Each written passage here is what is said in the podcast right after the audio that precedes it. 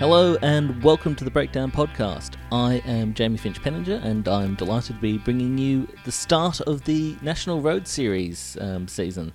And it's going to be a good one, hopefully, up at Grafton to Inverell with the men going over the first of the classics um, and the only classic this year, uh, unfortunately, with the fixing around of the calendar. So we're not going to be getting a Melbourne to Warney this year. But um, we're going to jump straight into it and talk with Marcus Culey of St George Continental, who's back again, and uh, he's a bit sleepy today after going out for a few rides um, over the weekend. But uh, Marcus, how you doing? Hey Jamie, it's uh, good good to be back. Yeah, I've been uh, getting in some last uh, last minute preparation for the Grafton next weekend. So um, yeah, it's going to be interesting to see uh, how the 2018 uh, NRS season will kick off. Yeah, it's um, it's it's technically the start of the the inverted um, inverted quotes classics season, uh, where we're splitting up between classics and tours. Um, and it will be interesting to see how that works out. I mean, currently it's just Grafton by itself, but it, it does mean a bit of a segmentation of the season. I mean, ideally we're going to have like three to five races in this period. Do you think that will work out as a format, Marcus? In in theory, it will work out, but in practice, will we get a third classic? Um, in this sort of climate, unfortunately, I'll, I'll believe it when I see it. Um, there's been some talk of Bendigo Castlemaine coming on board as a as a race. Bendigo Castlemaine Bendigo, um, and obviously Bendigo's got a strong cycling community, so I'd love to see a race around there. That'd be great. But um, yeah, and maybe Blayney to Bathurst, though that that had its own problems this year in the final of the elite elites men's race. Um, uh, you weren't there, were you, Marcus? But um, did you did you hear what went on? Uh, no, I, w- I was at uh, Blayney to Bathurst. Um, unfortunately, I came off uh, about an hour into the race, but yeah, yeah, I got to watch all the chaos unfold from uh, the the Oliver's team car and. Um, yeah, it certainly was a bit chaotic with the barriers set up across uh, the road with about 2k to go. Um, but um, I'm not sure if we'll see that move into the NRS uh, calendar n- n- that soon, but it, it would probably be a, a nice addition if they extended the race by uh, 40 kilometres or so. Yeah, well, it's got it's certainly got a, a sort of festival feel to it because they've got other events around it, and I think in principle it's a sort of event where we could look to add that to the NRS calendar and probably something that they're looking at in the future. Anyway, we shall move on to discussing the Grafton um, more specifically. But first, a word from our sponsors. And by word from our sponsors, I mean it's me talking. Of course, we are sponsored by Out of the Rat Race Cycling Apparel, who make great fitting, pro level cycling kit uh, made with coffee grounds, so that's eco friendly. And for every kit that's purchased, five trees are, are planted in uh, areas of the globe that need to be reforested. Let's jump into Grafton to Inverell.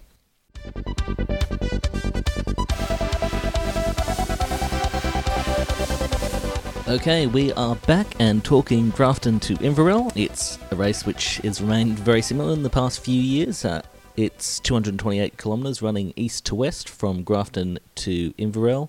Um, ro- rolls out from Inverell in the early morning. I think it's normally about 7.30, 8 o'clock start. And pretty frosty at the start quite often. And it takes a while to get into the race. But once you get over some of those early rollers, it's straight on to uh, the climb up Gibraltar Range there, which is...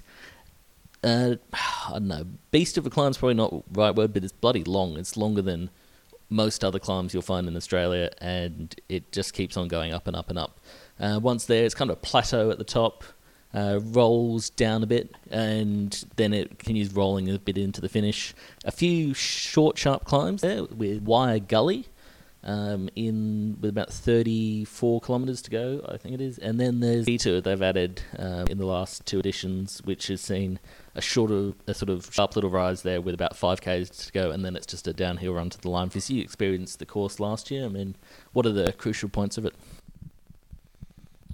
Obviously the the main crucial point is going to be the, the Gibraltar range, but uh, from from there on, uh, like it's a pretty dead road, and um, depending on the, the weather conditions, like uh, you, you did mention Gully, but it's it's more about how how the how the the race unfolds rather than a particular point where where it's it's going to most definitely be decisive. Um, it, it depends where people are, are planning on making a move. Um, I'm not sure there's going to be a, a break with a substantial gap at, at the top of the climb, or even if one will get away before then. So I think uh, the race really will begin this year once once we've we've made it over the climb happened a number of different ways in recent years. I mean, it can be that early break um, if it's got the right composition. Well, namely, if it's got Bennelong riders in there and enough for the other teams that you know there's not enough of a strong presence on the front to chase it down. Or it can come down to you know a select group who have formed over the top of Gibraltar. Maybe a few more manage to fight their way back on over the top. And then it's fought out from there, which we saw last year with um, Neil van der Ploeg ending up taking taking the win um, from from that situation. So, I mean, it can go so many different ways, which is why it's quite a you know compelling race. Looking at the teams this year, I mean, who do you think are going to be the strong teams that are dictating the race pace?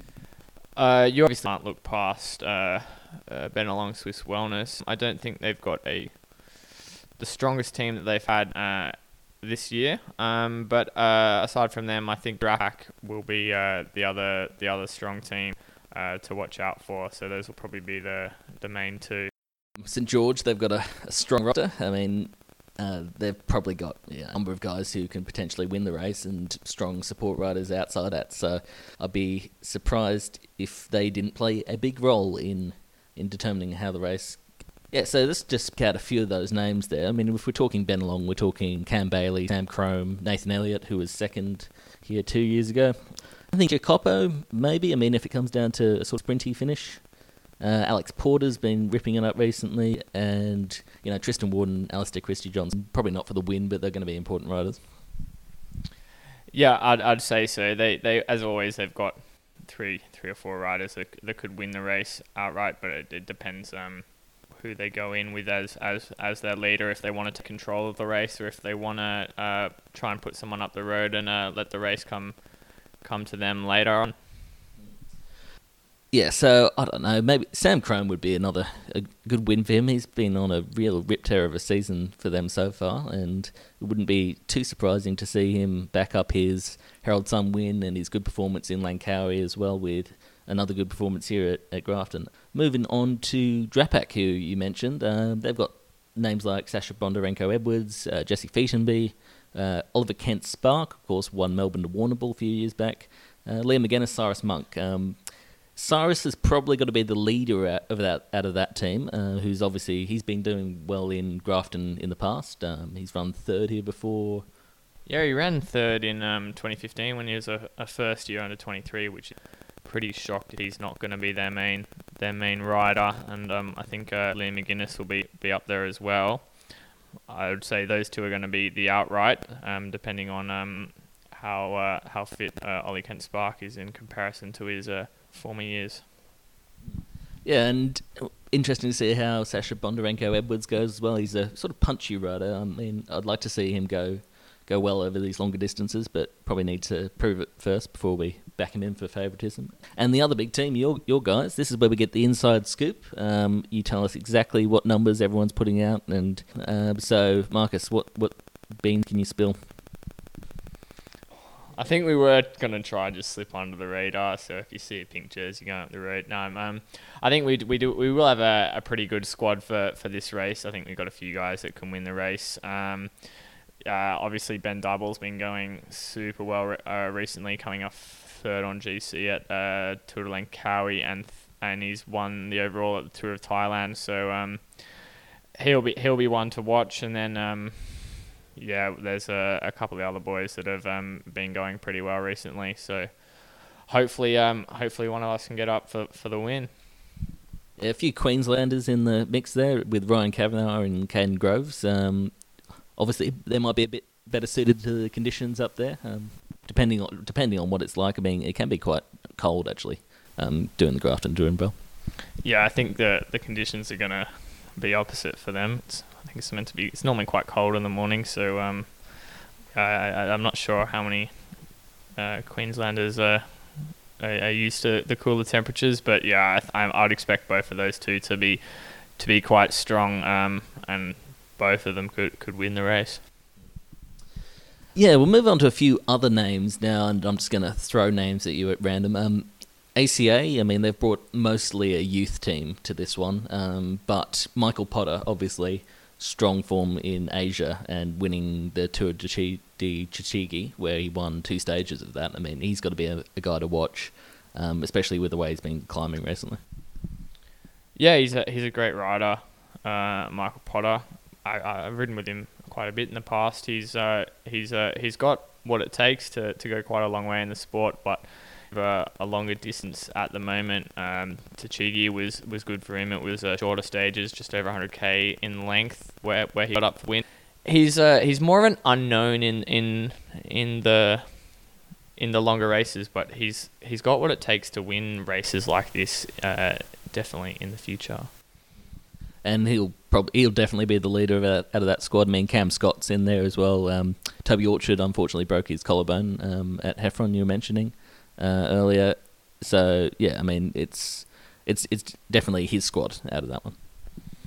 Yeah, Toby um unfortunately touched down yesterday, but um he uh he'll he'll he'll he'll bounce back from that. Yeah, I'd say um Cam Scott would be um again he's another unknown in um in uh in the longer races um but other than um that I don't think uh, any of them will feature too prominently okay, we've got to pick up the pace here now because we've been dawdling. But oh, no, we should talk about InForm a bit, um, certainly, with uh, former winner Pat Lane, uh, Raphael Freienstein, and uh, Lionel Mawditt, all very strong riders on that on that team there, and yeah, a, a decent uh, squad to support them as well.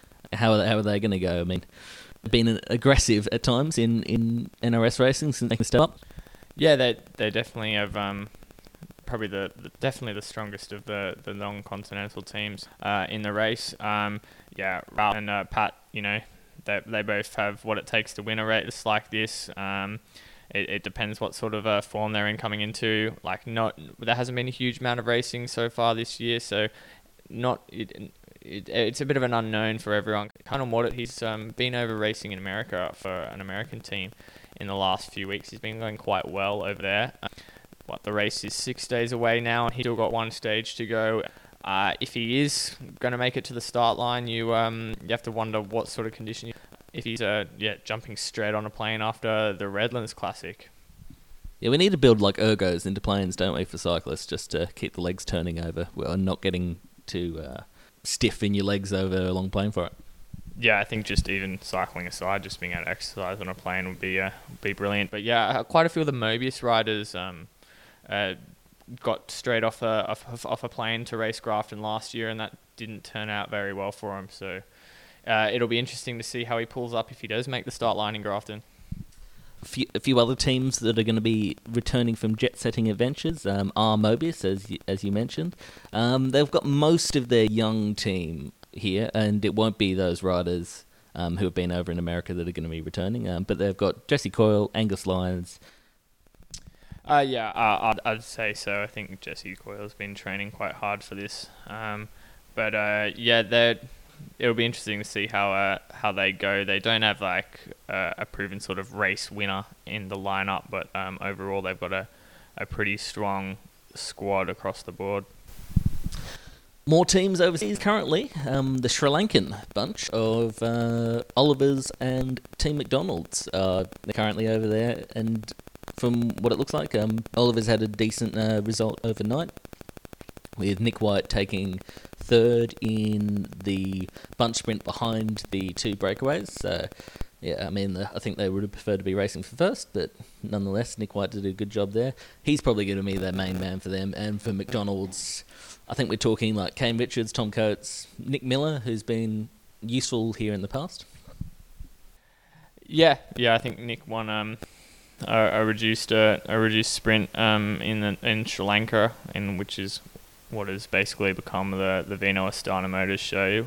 They've placed four in the top seven in uh, last night's stage. But um, yeah, I, other um, he he could be a be a shoe in from memory. Last year he was uh, he was quite strong in the finale of uh, of the race. So yeah, another another team that might just sort of slip under the radar, but could come away with uh, a result if uh, if left for too long.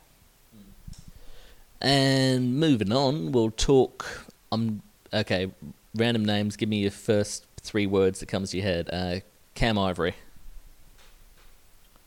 Mountain bike. Yeah, he's. I mean, he's been going pretty well actually on the mountain bike recently. I saw. A, I saw some social media post of him winning a race recently, so he can't be going too bad. Uh, Jake Murray, you said you raced against him in the past, um, Marcus. Strong and stupid. That's the AMR Renault rider there. Um, an endorsement of sorts. Uh, who else we got? We got Brisbane uh, Continental team, and they've got you know Tom Robinson, who's probably better suited to Melbourne to Warrnambool than Grafton, but he's a strong rider. Ryan Thomas, who potential winner. I mean, I think about Ryan Thomas every time, but he hasn't taken that massive win yet that I think his talent almost uh, demands. And Michael Vink, who's joining that team as well for the moment. Yeah, I think um, Ryan Thomas is uh, uh, he's a local boy at uh, Inverell as well, so he's going to be um, paying attention towards this one. I was going to say he might be the only local boy on the start list, but I don't actually I know um, about that about that one. But um, yeah, Michael Vink's going to be super strong as well. So um, yeah, another another team that um, uh, is definitely capable of uh, producing a result, but um, could could slip under the radar. Yeah, no Sunderlands on the on the start this this year. That's a bit of a disappointment, and no Haussler, I suppose, is the other Inverell rider I can name. Any any others that spring to mind? Moving on, and we've covered most of the riders we want to cover, except for a few of the individuals, and we've got Troy Herfoss, no doubt suiting up in his traditional black kit, and it's it's become quite familiar in races like this, races like nationals as well. He he doesn't mind um, going in for these long solo races just by himself. Uh, yeah, I mean for the for the one day races, um, you, you can you can sort of get away with uh, not having a team as long as you've uh, got got some uh, someone to, to feed you. So um, yeah, he'll just be able to, to sit in and do his own thing. He's got a bit of a, a bit of speed at the end, and he's definitely got the um, endurance to feature it at the end. So uh, of the individual riders, I'd I'd definitely put him down as the most likely to to get a result, with uh, Peter Milostic the, the most likely to get in the break and blow himself up. Yeah, I remember last year Peter Milostic tried to solo over to the breakaway, which was what, at that stage about two and a half minutes um, up the road from the peloton, and he, he made it about halfway over and dropped. a thing. I think he went past a few of the other guys who'd been dropped from the break and uh, just left them behind. So he, he's still got plenty, still got plenty in those legs of his, and he's a bloody bloody strong rider. Uh, the other one I mentioned out there is Trevor Spencer. Is he a Swanee? Is he a is he a rider still? He's he used to be obviously incredibly talented climber, but um, at times he's had health problems and he's had operations on his legs. So I mean, hopefully he's just back to um, enjoying himself on the bike and you know racing to a, a level that he you know showed that he could do before. We'll move on now to discuss selections that we think can win. Okay, put you on the spot here, Marcus. Um, give us, give us one thing, one guy you think will be right up there for the win, and maybe a Smoky as well. Uh, Sam, Sam Crome. Uh, I, am gonna I'm gonna tip as the, the most likely to win, just because he's um quite difficult to, to get rid of, and he's very quick at the end. And Smoky, I'm gonna go Cam Roberts from GPM as a very very dark horse. That's a, that's an incredibly dark horse there. I mean, he's a he's a good rider, but um, I'm not I'm not sure in this in the sort of race we'll see him do that. Oh, let's go for me. I'm going to go for Angus Lyons for my Smoky. It's not super smoky, but um, I, am a big fan of Lyons and the way he rode at the Herald Sun Tour in particular. And for the winner, I'll go Cyrus Monk because he has proven ability here in the past. He's on bloody good form at the moment, and he seems to always have a chip on his shoulder, Cyrus Monk, which is uh, one of the reasons he's so competitive. He he always feels like he's got something to prove, and I think he will until he gets that world tour spot that he so greatly desires. Yeah, well, I suppose James Whelan's not there, so it's all him. Well, James unfortunately uh, fractured his wrist doing um, immediately after I chatted to him. Actually, I had a chat to him after the uh, Tour of Flanders uh, victory that he took, which amazing win. Um, and and then he promptly fell off at the Stereo ZLM tour, which is apparently his first injury because he was saying to me that he's never crashed and hurt himself that badly. So I don't think that's the right race to start if you want to keep a record like that, though. I think uh, I think uh, you, you, you I think about a third of the field normally go down in in that race. Yeah, I was reading some of the, the comments on Twitter as well, and they were they were just going off at the other riders in the peloton. They were going off at organisers. They were going off at everyone because it was. I mean, there were crashes everywhere apparently on that race. I'm sure there's a good YouTube highlights reel somewhere. Yeah, we'll try and find that. Okay, that should be plenty from Grafton. I mean, we've been over most of what we think is going to happen in the big names, so we'll come back and we'll talk a bit about what's happening with uh, Aussies riding overseas.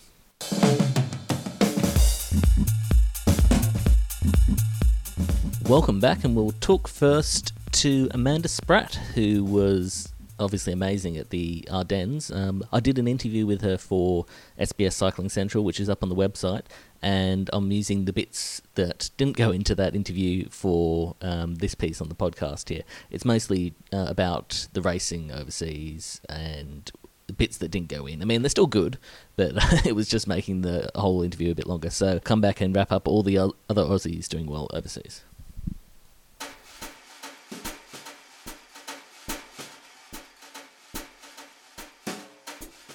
What were your expectations coming in for this week? I mean, you, I know you um, at the start of the season you wanted to put a lot of emphasis on this period. Yeah, um, definitely. Like this is the key period that I'd kind of targeted for the first part of my season. Um, yeah, my expectations were that I wanted to be there in the finals and, and try to get a result in one of the races. Um, Liège, Bastogne Liège was kind of the one I wanted, was hoping for the most.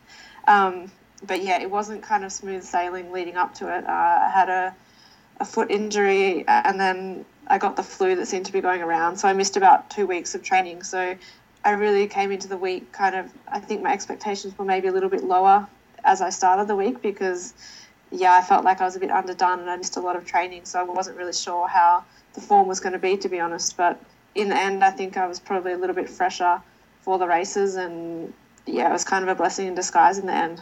So is that maybe why you went a bit more attacking in that Amstel race? I mean, you were the first cab off the rank essentially for Mitchelton-Scott there.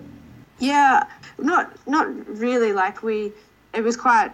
Yeah, it was already like 80 kilometers into the race when that break went. So, mm-hmm. um, yeah, and it was at the top of the climb. So we only had Annemiek and I there in, in the front group. So it was between between the two of us to kind of start covering moves and and yeah, it happened right at the top of probably the hardest climb in the race, the Keutenberg.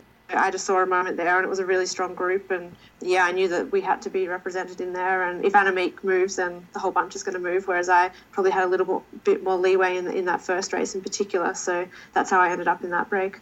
Mm. And then again on the attack in Flèche, where um, it, it was a more aggressive race than we've seen in the past. I mean, in the past we've seen long range moves from Anna van der Breggen in particular, but maybe not quite that mm. um, sort, sort of escape.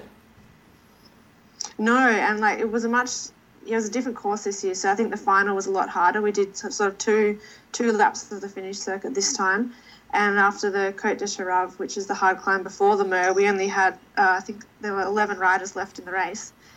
Yeah, with several riders dropped behind. Um, and they were just once we got down to the flat before the Mur, there were a lot of attacks happening there, and Janneke Ensing attacked, and I followed her, and then next thing we knew, we had Megan Guarnier and Pauline Ferrand-Prévot with us, and it's such a, a, strong group. I actually thought we were going to be able to make it to the finish, but they ended up uh, the group from behind became bigger, and they ended up chasing us down. But yeah, again, it was a perfect situation for us. We had Annemiek and I both there in that group, so she could kind of rest, and, and I was playing my cards at the front.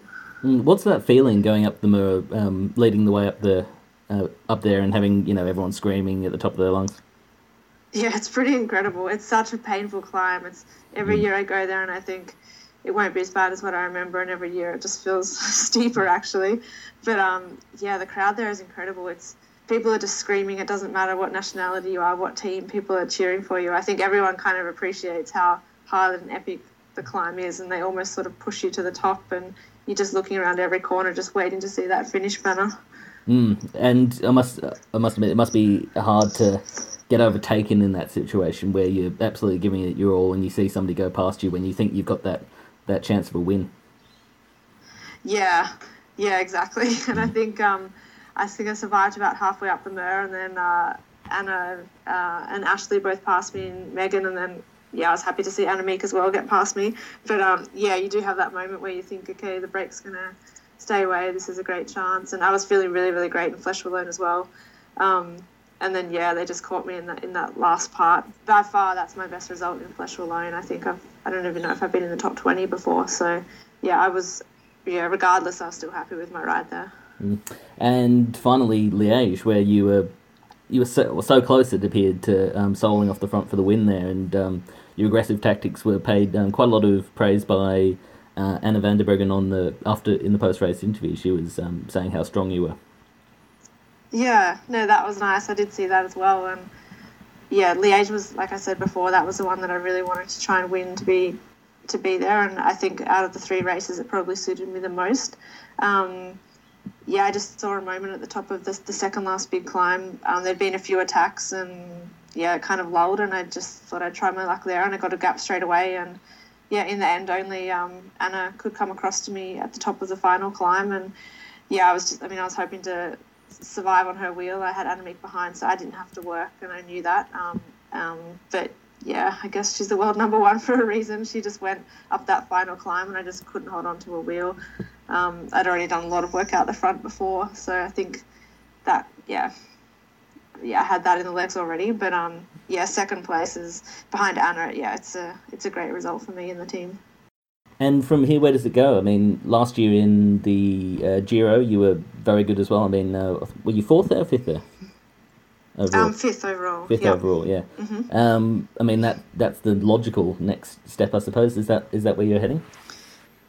Yeah, exactly. That's where I'm headed. So I have a short, yeah, a week a week break now, I guess you can call it, and then um, to team camp in Valencia in Spain, and then I have um, a tour in the Basque Country um, straight off the back of that, and then everything's geared towards the Giro. Basically, from here, everything's geared towards the Giro. So that's my next major goal is to turn up there in, in great form again and go for um, yeah stage wins and also a good GC result. Uh, we have Annemiek there who can also do that, and Lucy Kennedy as well. So I think we're going to have a really strong team there. Yeah, I hope Lucy gets better. Actually, I, I saw her; she was in a nasty way after that crash. Yeah, I know, but I think yeah we she came and saw us uh, three days later, and she's already talking about the Giro and getting back into it. So I think, yeah, it was a nasty crash, and she'll be out for a little bit, yeah. but I think she's going to come back stronger and motivated. I think. Cheers. Thanks for your time, Matt. Okay. Thanks, Jamie. No bye. worries. Bye.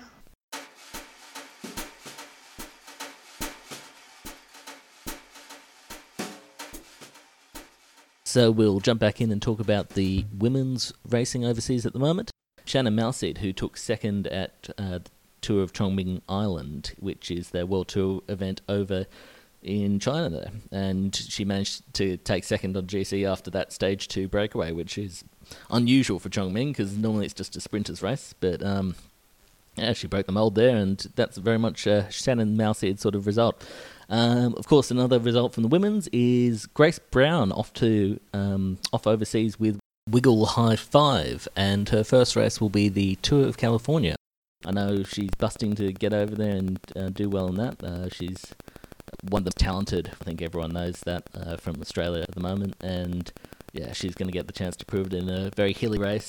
Of course, uh, Specialized uh, heading off to the Panorama Guizhou International Women's Road Cycling Race, which is a mouthful, um, but it's a yeah new race being set up over there in China and should be a good one for the for the NRS girls to have a go at. Um, Georgia Whitehouse is over there on the start list for them as well. The the phenom from uh, Sydney Women's Uni Staminade team, and hopefully they go well. I know nothing about this race. We'll be uh, keenly watching to see how they go coming out of there.